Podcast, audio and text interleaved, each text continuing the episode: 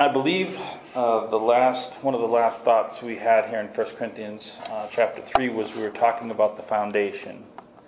That no one can lay another foundation other than that which is laid, which is Jesus Christ. And then and then we talked about how Paul said, you know, I, I laid this foundation. I'm like, wait a minute, you didn't lay Christ. And Christ was laid while you were, you know, a Pharisee. So how in the world? So I think that was. Does that strike a bell? Okay, I, I couldn't remember if that's the last thing we talked about, or if there's something else. So we might re- retread some ground. I'm not sure. Uh, but we then proceed to the next structure, which is what? What's the next part of the structure? The structure on the foundation. Okay, the actual building, right? Um, if it's unfinished, it's not done. We, we, and this is, I think, why. I think this is kind of goes into what Christ said. I always wondered about that statement that Jesus said to his disciples: "Is like greater things you are going to do than what I've done." You know, Christ laid a foundation, but he did not finish the building. He's like, "That's going to be somebody else's job. You're going to take the message to people I've never even talked to and." I mean, I, I never really talked to Gentiles. I mean, he talked to half Jewish people. That's about as far as he got. You know, like they might have been considered Gentiles, but not really. was not set up Yeah. when Christ was Yeah. There were no Christians while Jesus was on this planet. A lot of people like, what? yeah, no. There was not a single Christian. And they say Antioch, that was the first place for Yeah, Christians that, yeah. But even if you think of what a Christian is without the name, there were there were no people who were baptized into the the name of Jesus for remission of sins before before Christ left. It's kind of strange to think about, but you know, we always we always assume that the things in your New Testament are all in the New Testament, but no, actually Matthew, Mark, Luke, and John are primarily in the Old Testament, which is strange, but um, they pertain to the New Testament, but to its establishment. Um, so here we find our job, which is completing the work. When you think of when you think of a house, if you own a house, what do you think of?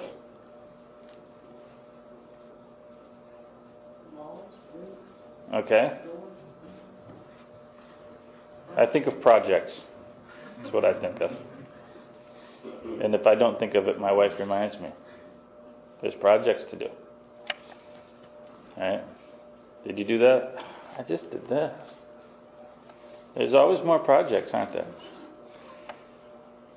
The temple, the house of God, is a project and it does not end. There are always chores to do. It's just as simple as it is. There's more to be done. We can't get to a place where we go, ah, because about the time you get to that place, something you've done, at least in my house, something I, I started needs to be repaired. Right? We do that. You, you, you oh, new Christians coming in, and, and, and it's all exciting, and all of a sudden you find, oh, guess what? Some people who have been here for a long time need some attention.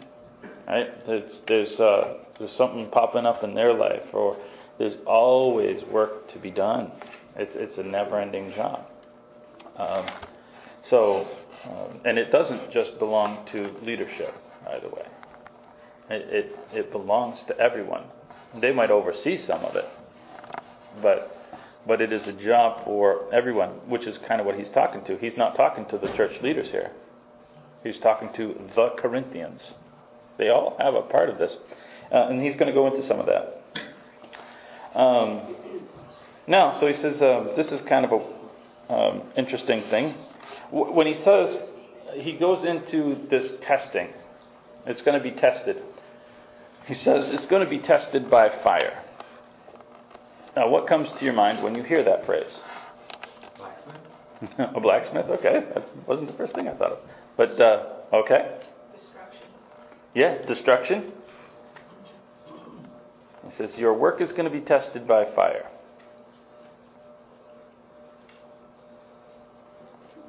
You, you might actually be close. I'm just thinking I think of- the. Okay, yeah. Fire brings on. Usually testing by fire would imply it's going to be put under extreme extreme circumstances. Okay. All right. I think a lot of times, yeah, Malachi talks about putting the silver yes, through, yeah, and the New Testament alludes Yep. to some of And- it. and- and- Kind of goes to the blacksmith, to this is one of the reasons why I've always assumed that Hebrews is written by Paul. I know he doesn't title it, and there's people that dispute it. There are so many things in Paul's letters that appear in Hebrews, uh, and he goes to like, like even some of this testing by fire. Some of that stuff is back in there, um, and uh, although that's common because Peter uses it too. But uh, your faith, which is precious, but There's that idea that we're all tools and we're on the Sure. God being the and that tool isn't going to be useful until you get that or that fire. Right. Yeah. So um, there's, I think sometimes people shortchange this text and turning it and limiting it to hell, which I think is a part of the, you know, we think of fire, hell, test, destruction. Those things go together. Uh, but I think there's some testing that's going on before here, and, and, and I think the text brings some of that, uh, brings some of that out. Um, in what sense would you expect um, to see work destroyed? He's like, your work in the in the church is being destroyed. Why would it be destroyed? He he, he compares wood, hay, and stubble, and all the kind of stubble is like if you drive by a farm and you see the stuff sticking up that after they plowed, and that's stubble. Uh, and they, you'll see everyone, you know, you'll see them fires in the spring, you know, and they've gathered it all up, and, and there it is, and you smoke everywhere, and uh, that they're getting rid of it and burning it up for the next crop. Yep. To me, when I read this, it kind of reminds me of the Three Little Okay. instead of fire, you know, instead of instead of you know the wolf blowing the house down, Yeah. it's it's fire. But, Yeah. You know, you look at the quality of how each of those structures was built, and Okay. it kind of reminds me of you know whenever he talks about qual, you know, the fire will test the quality of each man's mm-hmm. work. O- What are Okay. you, what are you building your faith on? Like, what, what's you, is it nice and fluffy? Is it all the good? Okay, so so in this so in your illustration, what is the the wood, hay, and stubble, stubble, and what is the what is the destruction specifically? I think when you're, uh, when you're attracting people to church, they're only gonna come for what you offer them. Like if you, you know, if you're attracting, uh, kids to programs and, and bouncy houses and coffee and donuts, and then when that's gone, then it's, they're not coming back. Mm-hmm. Okay. With Like you said, if it's, you know, if you built with brick, Okay. then something more substantial. Okay. Than just the stuff that looks good or might, you know, stand up, you know, whenever the wind's not blowing or whenever there's no elements or something like that. But, you know, is, is something going to stand up to some kind of test? Okay. Whereas the, the wood and straw might buckle under certain conditions, but other materials might not. Okay. Now, I think these are all accurate in terms of, of what they represent. I'm not sure that's what he's specifically saying. Uh, They're, they're all surrounded the topic. Okay, and they're, they're all fine applications of this. Yeah. Sorry, and I mean that's. I think that's. I think of that as more of like on a personal level. Uh-huh. I think as a. I kind of feel like he's talking more on like church or congregation level. Okay. He said he laid the foundation, Mhm. mm built on that foundation. All right.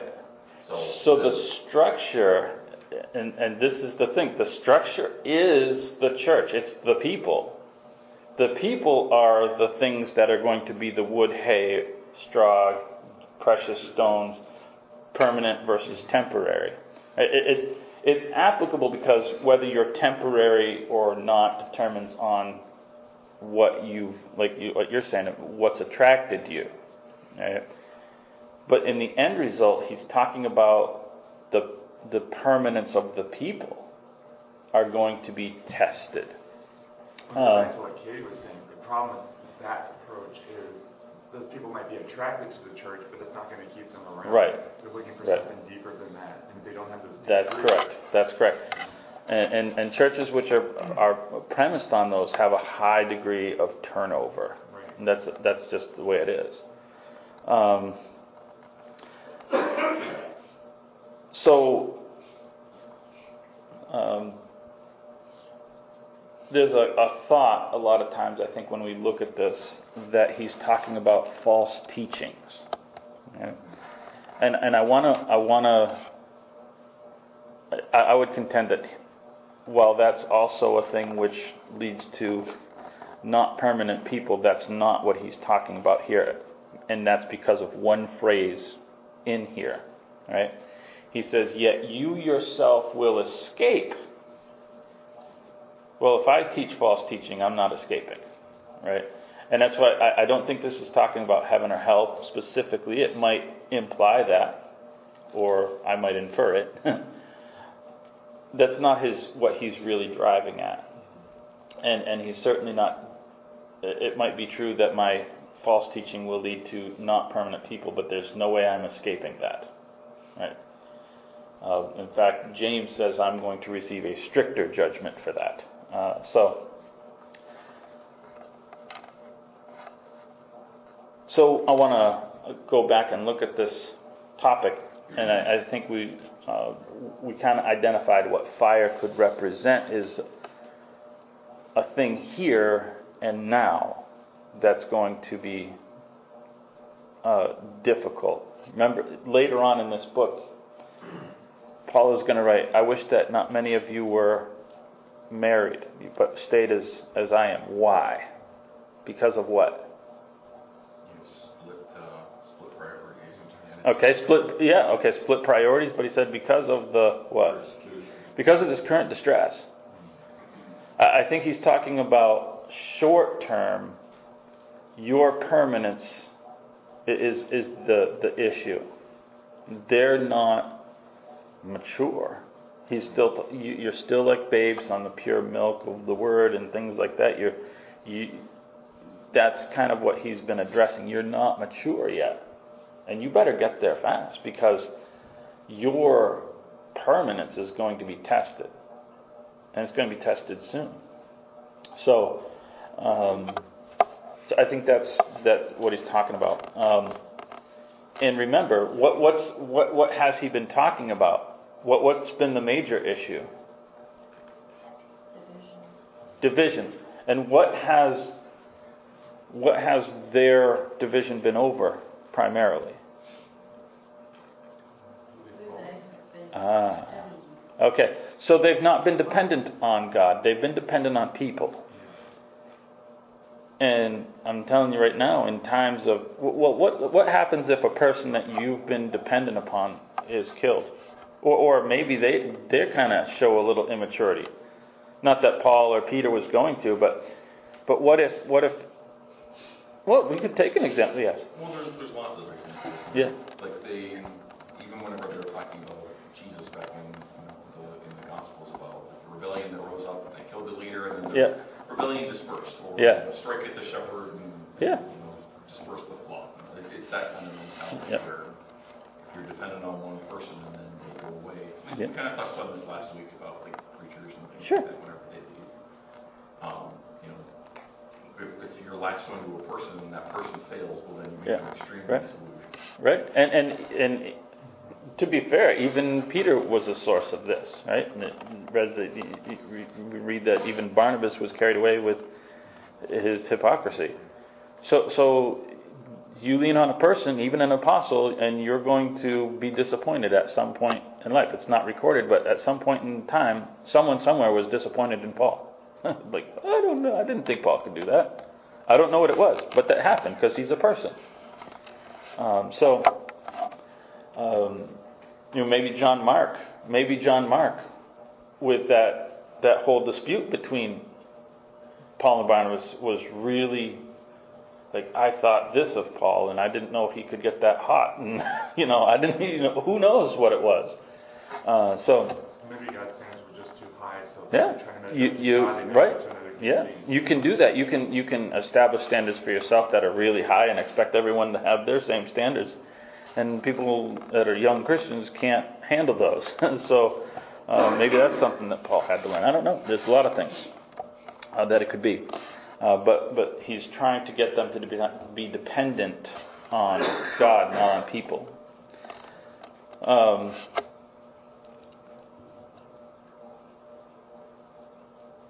are there any other applications of, of this wood hay stubble without talking about false teachings? I can't help but refer to the parable of the sower and that whole idea of those seeds that weren't permanent, they were on the rocks. Okay. On the pathway. Birds come along and just how about when harvest comes, where are the seeds really going to grow? And all those ones with the rocks and on the Okay. pathway, they never went anywhere.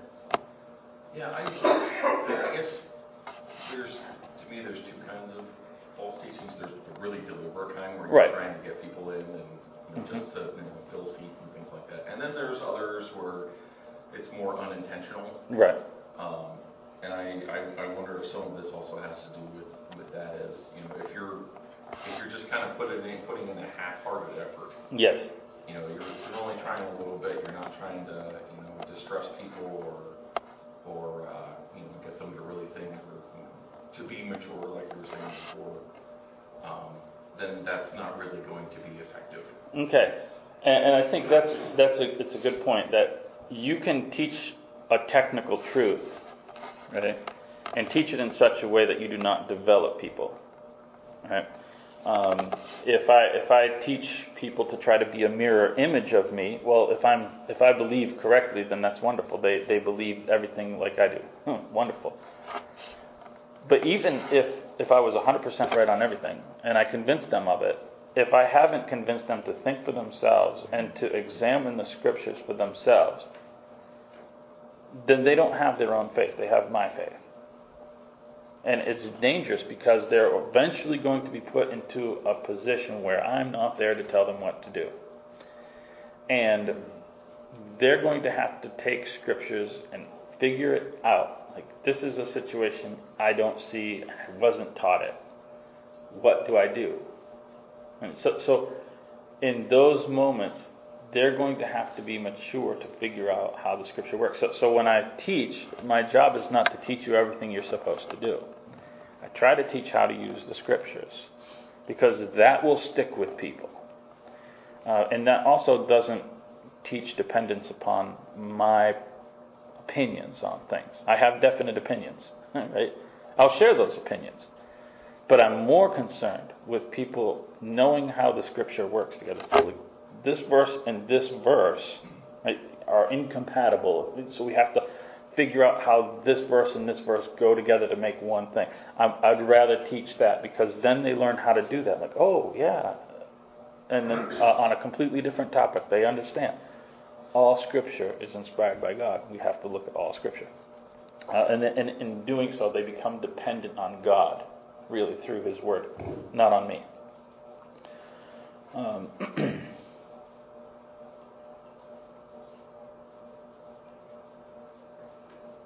that's why a couple years ago we went through how to interpret the Bible. Right, a person who's like doesn't care about you know a person who's more interested in making people think of the way they do doesn't do that because now I'm like setting people free to experiment on their own and and study it for themselves without me. Right? That that's important because you know especially in their situation something comes along, persecution comes along. I mean, it's not imminent, I suppose, here, but in their time it was. All of a sudden, you don't have apostles, they're dead. What now? You better not be dependent on apostles. Right? You better be dependent on, on, on the Word. One other dependency example was the seven sons of Sceva or, or yeah. Sceva, like, you know, Jesus whom this other person preaches. and then, you know, they respond, well, I know them, but who are you? Yeah. You, know, you, you don't have any faith of your own. You're, you're trying to use somebody else's. Yeah, you, you can't borrow you can't borrow other people's faith. As a, I've, I've said it before, and I, I like I like the. Typically, people borrow it from their parents, right? As a, one one thing I, I someone told me, God has children but no grandchildren, right?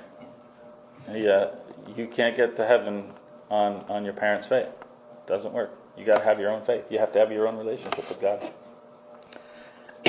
There's a misused verse in this text, and I want to go through it. Um, how is verse 16 often used?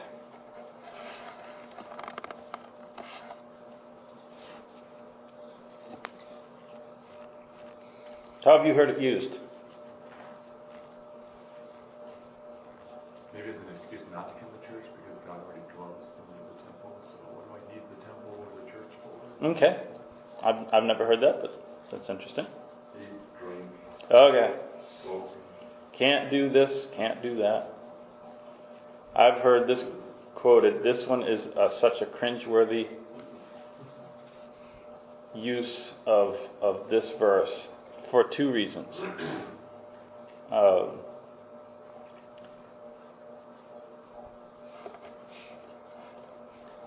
well, how do you think it might be misapplied?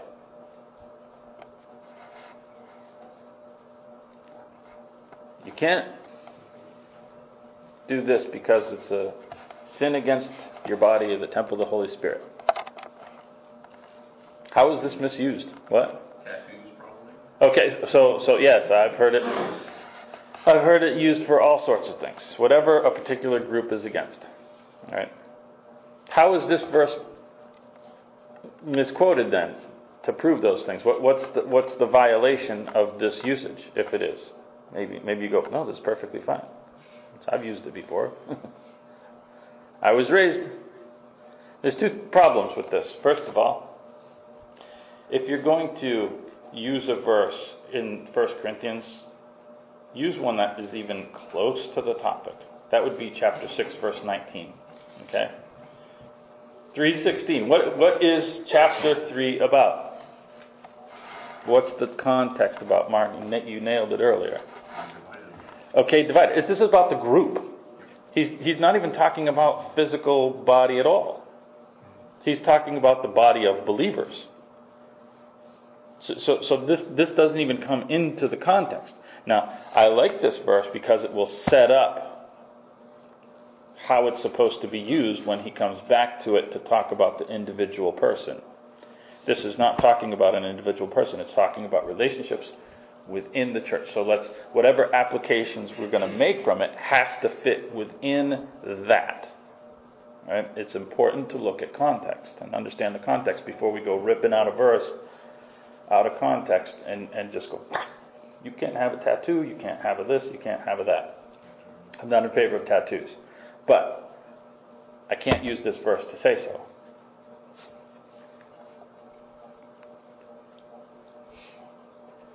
Um, that's the first problem with it.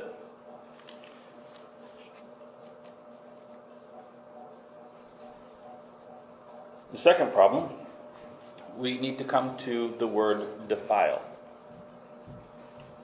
What does that mean? And how?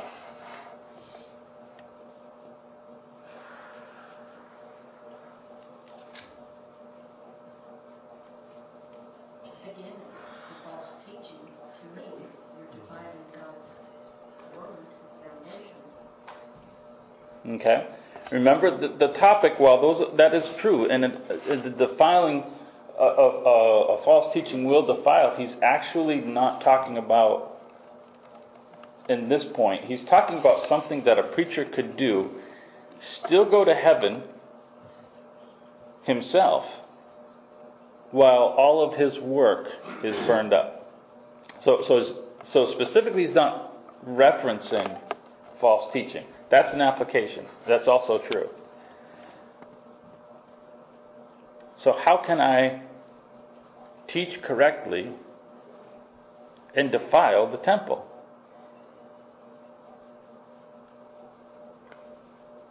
What's what does it mean to defile? Not to ruin. Okay. All right. It's a type of ruining. Trying to destroy. Yeah, okay, it's, it's a similar word. It's a, it's a type of destruction. Um, What's that? Ignorance Okay, that, something that you think is the truth, but it's not. okay. So to defile something means to change its its its nature. It's it's no longer pure, in a sense, right? Like uh, someone would come in, these pagans would come in and, and they would sacrifice a pig on the altar. It's, it's, they've defiled the nature. We can't sacrifice here. It's it's it's impure, right? And so they had to cleanse it and, and stuff like that. And that's what Hanukkah is. Right? We talked about that a little bit. To defile in what he's talking here, there's a specific problem. And, and, and what the situation is, is going to actually help us when we do talk about the individual person in chapter, uh, in chapter 6. Um,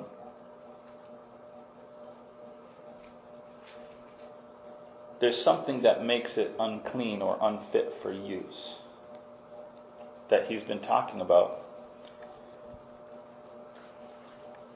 So focus away from God towards these other things. These, these, he, he's been talking about carnal mindset versus a, uh, a spiritual mindset. Is one of the things that's happened. Division in the church is again this greater topic. Division in the church defiles the church because it's been made to be a single structure, right? It's made to be one temple. And now it's no longer fit for use because you've got the different parts of this temple fighting against itself. It's not fit, it's not structurally sound, right? Um, I, I wouldn't go into a building forget temple. I wouldn't go into a building if I if, if someone said yes, the, the, this building was built by ten different construction firms who didn't communicate at all on the part that they did. Not going in there. It's not structurally sound. It's not fit for me to be there. And so so you've got this temple that, that's all these different factions. It's not fit for God because God says I I I want to be with all of my people, and this doesn't. You can't get along with each other. This is not a place where you've defiled what I've set up, in other words. Uh, and so, a defilement here is, I think, one of the things that's significant of defilement in this sense is when something is both the victim of something, right, in terms of um, suffering at the hands of something else. And it's also the tool, right? In this, in this sense, the, the, the church was the victim. The temple of God was the victim of, of what was being wrong. It was defiled because the church was set against the church. It was, it was both the victim and the tool for this destruction. It's defiled its, its nature. And that will become important when we when we look at 1 Corinthians chapter 6 as well. It's the same, and I think that's why he uses the same terminology uh, in both, because there's a similar thing happening one on a larger scale of people, and then one within a person. Uh, so, so all these other things are outside of that topic. There's other wrongs that can be done in a church or amongst the church, but, but this defiles the church. This division is inherently destructive and it uses Christians to do the destruction, which is which is odd. A lot of things can destroy the church, but to use Christians to destroy the church is a is a, a special tool that Satan uses. Loves to use that tool, right? It defiles it. Uh, any other thoughts on that before we, move along? To he kind of breaks into this topic. Um, uh, so we're wrapping up in this chapter and in uh, in, the, in the next chapter, this opening kind of summary. So he moves into uh, chapter or chapter three, verse eighteen. He says, "Let no one deceive himself. If anyone among you seems wise, and you can kind of just can you feel like there's a shift, like like okay, so now I'm going to start wrapping things up. This opening topic. Um, let him become a fool so that he can become wise. So, so he's now concluding kind of, and we see him kind of going back through all these topics. We'll see him run through division and through wisdom and philosophy and all those ideas.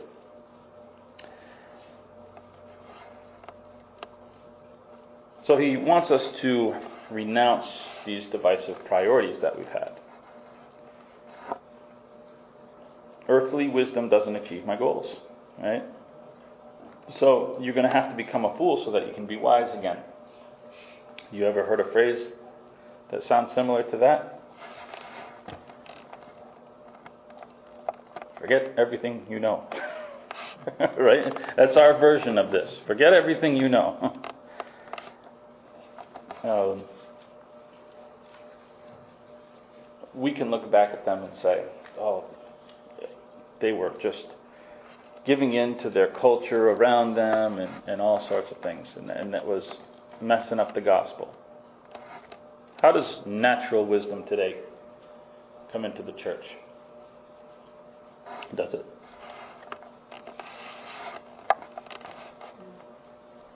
How? It's it's it's. To make anything that you think Mhm. and try and find scripture to, this is what it is. Yeah. This is what wants. Yep. And you're trying to prove your personal beliefs Okay. anytime. whether All right. it's Political, whether it's Mhm. the arts, whether it's anything. Okay. So our beliefs outside of Christianity. I have beliefs outside of Christianity. Right? So I, I believe that I was an electrician. I believe that when you put this is just when you put those outlets in, the little round one goes on the bottom. Right? I have I have tons of beliefs. Right? There are people that just are the opposite school and they throw them upside down. They're wrong. But this, we develop a lifetime of beliefs that have nothing to do with Christianity. Most of them are more impactful than that.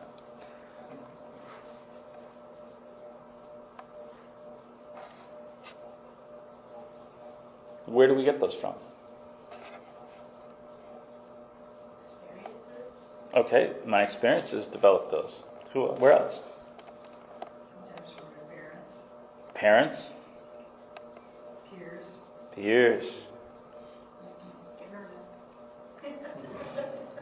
Yes. Yes.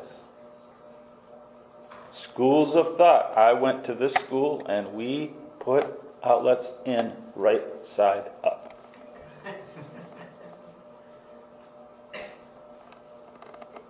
Because of how and where I studied. That's it. And, and, all these influences come to us, and a lot of them have to do with lifestyles, not just, you know, installment of electrical devices. And so when we do that, we, we can bring those and try to find those in here.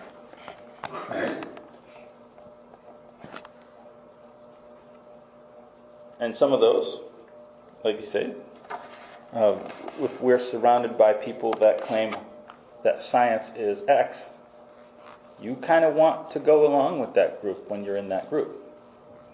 You want to fit in. You don't want to be the one that goes, no, I don't believe that. The rest of us believe that. Okay? So now I have to reconcile that in church. I can't have two mindsets.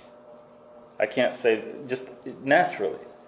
So I come here and I'm like, this seems to be more movable than everybody out there. I'm not going to move everybody I know. So maybe I can manipulate this to where I can feel kind of like it's the same.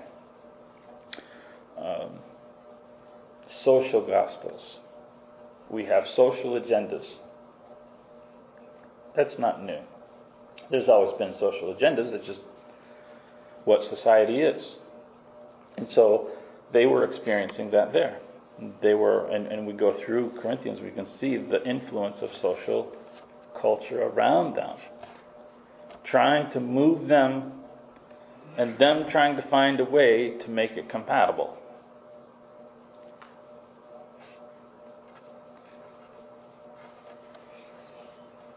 Um, misdefinition of compassion. Right? Well, compassion would do this. And, and there's a, a movement that wants compassion to mean that there's no personal responsibility. That's kind of unkind. And there's all sorts of things like that. Movements in, in society uh, that want, uh, there's movements that want to make the Bible about politics. And, and we can't even talk about anything in the Bible without us trying to talk about the politics. Um, prosperity gospel. We live in a rich society, and sometimes it's hard for people to reconcile. And so it's convenient for for us to try to find prosperity gospel in the scriptures. And all sorts of uh, you can look at churches which are which take these causes which are really not original and and try to make them religious causes. And just the list is endless. And guys, this is not really what I, I, had in mind. These are this is worldly wisdom that's been dressed up in, in my scriptures. I kind of take a personal offense to that. So, um, so we need to forget everything we know and approach the scripture and, and, and let it talk about what it wants to talk about. I'm not saying that, that the Bible won't ever apply to those things. And in some cases, it, it might tell us to do this or that that's connected. But that's not what it's about. Yeah.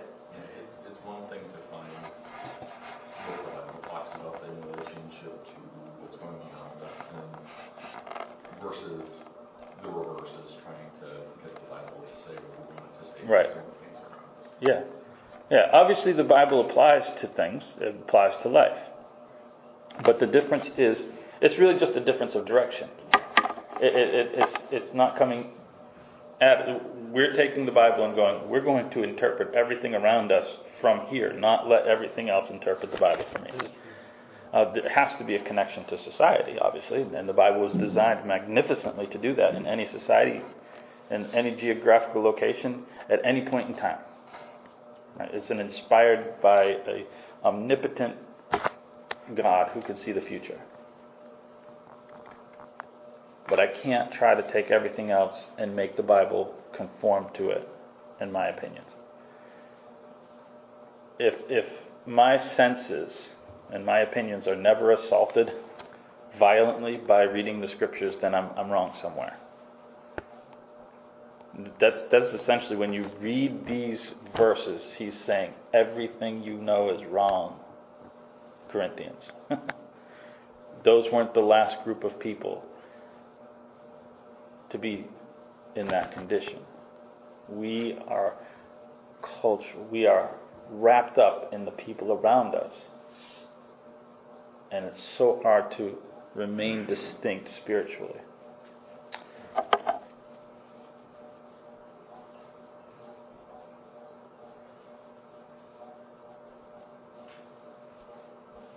So, um, it talks about hero worship. Doesn't make a difference. Paul, Apollos, all this. Life, death, things present, everything you know. You have to get rid of it. You can't have reliance on it. We're, we're not going to be around forever. Don't build reliance on me. So, what hinders me from abandoning my crutches? What stops me from doing it? And we'll close with this.